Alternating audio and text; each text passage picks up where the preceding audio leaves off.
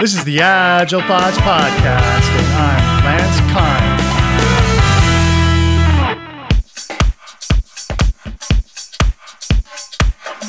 Hi, I'm Francie Van Wirkus. I am a professional coach and I enjoy helping people and teams do what seems impossible. I am an organizational change, transformation, and strategy thought leader.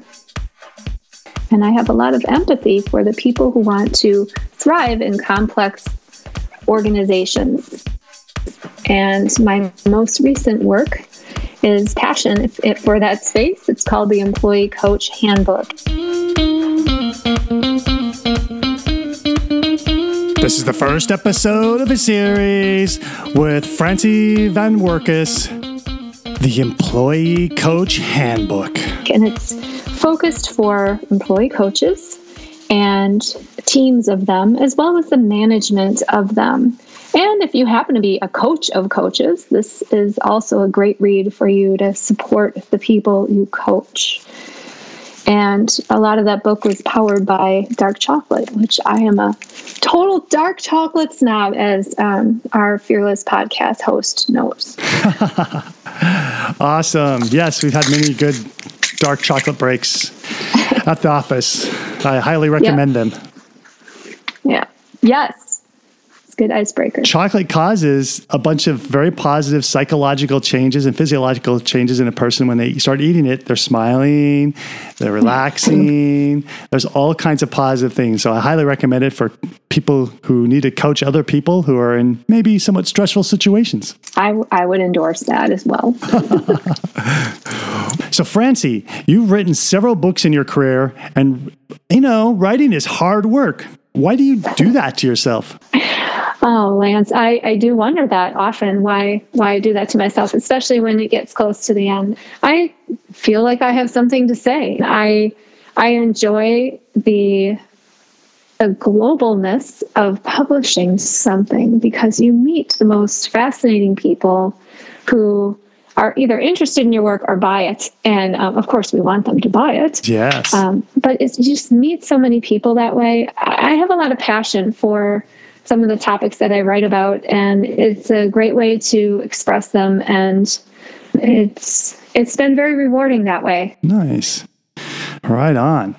Yeah, I have the same bad habit, and it. Uh, it, it, it, I like what you said. It's it's like sounds like it's your self development program where you mm-hmm. have to research something and put it down on paper and then you meet people who maybe are experts or who could use it your your information? First book though was not i didn't have that thought process at all. And it wasn't a business oriented book. It was a travelogue memoir called the competitor in me. At the time though my my now long-standing editor at the time she was my friend and she said you know this stuff should be a book. And i said no like that's ridiculous, you know, poppycock. And she's no, no, you really should make it into a book. And I said, all right, smarty pants. I will use National Write a Novel Month and I will take all this stuff and see just how far I get. And I will show you that this is not a book. wow. Now that's quite a, that's a challenge. 45 days later, I had a book. Wow. I had a you know, my first book completed, and then I had to go back to her, manuscript in hand. Shamefully, right? You were feeling ashamed when you handed it to her? Oh, here you go. You yes. were right. Please find the mistakes. yeah, I like that. I'm sorry. you asked for it. Mm-hmm. All right.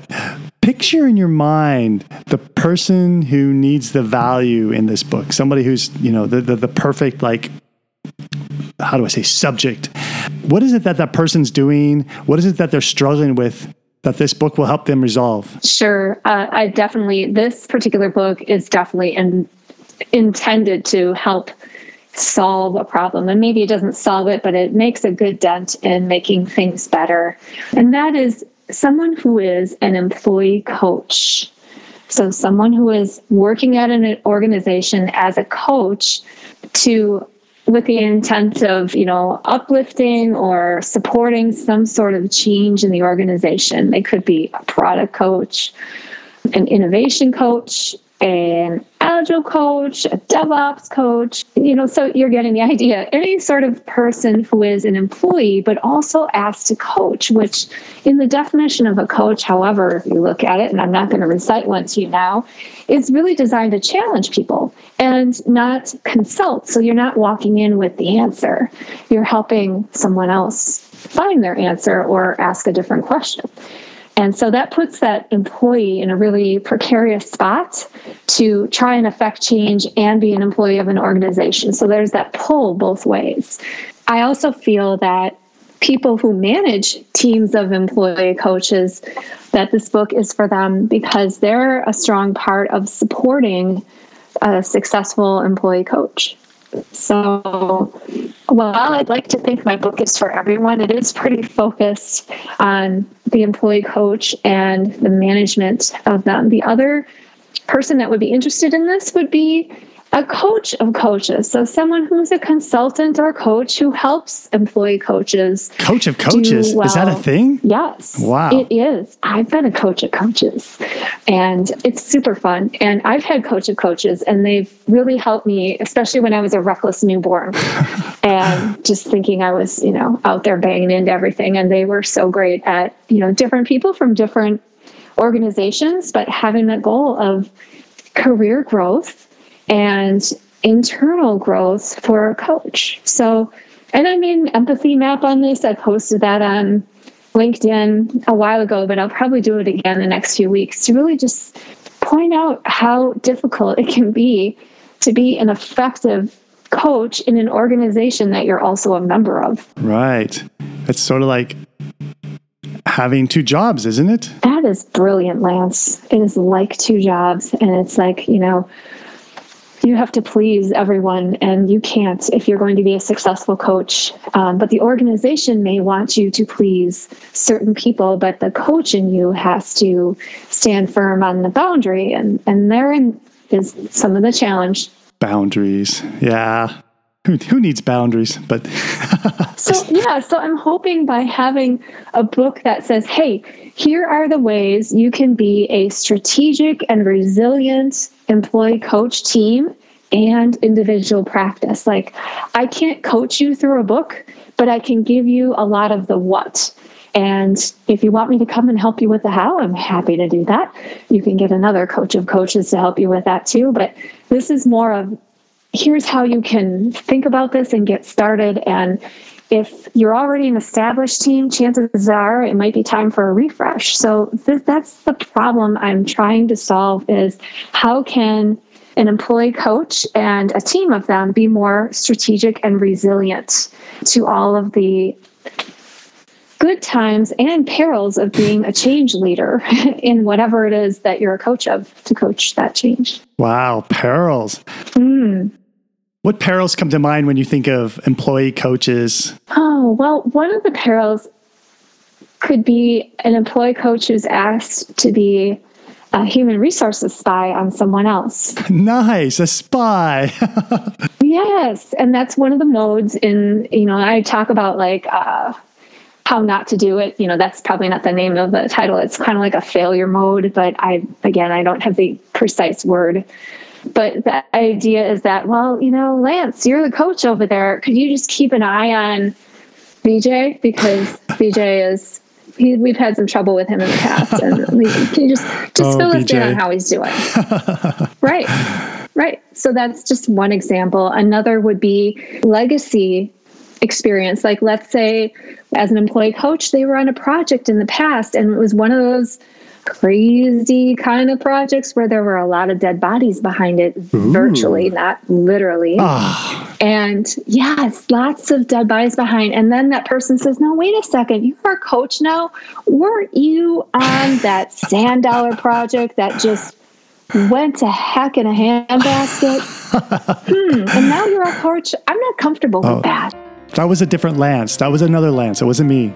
I swear. Right. And yeah, and it's really hard sometimes. So, like, there's a lot of focus on building credibility in this book because these coaches are put into these perilous positions where it might sometimes just seem hopeless to try and affect change when, in fact, you know, sometimes it can be. And so there is a chapter or section on know when to say when.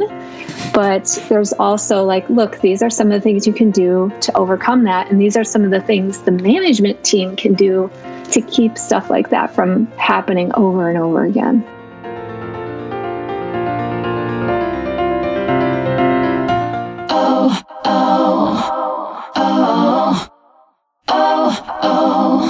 Agile Thoughts wants your help. However, you find our show, be it through iTunes, Stitcher, or any of the other podcast aggregation systems, go ahead and leave us a review. Click some stars, and that will help us grow the show. Thank you.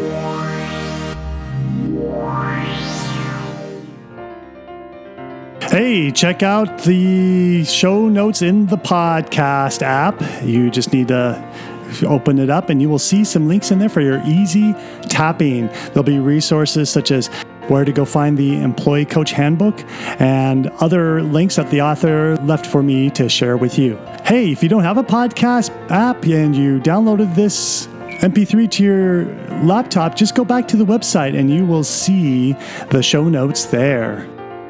Next episode, more Francie Van Wirkus.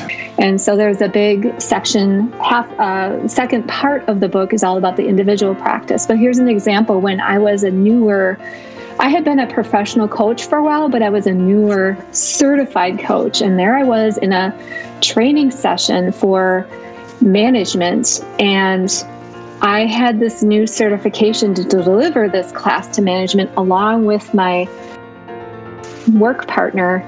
And when all of these management folks started walking in, a lot of directors, and you start to feel a little uh, less confident about your own capability just by looking at them and saying, oh, that's right. That's the director of whatever. And over there is the vice president of whatever. We know he's not going to stay for the whole thing, but look, he's sitting in the chair now opening his laptop, you know?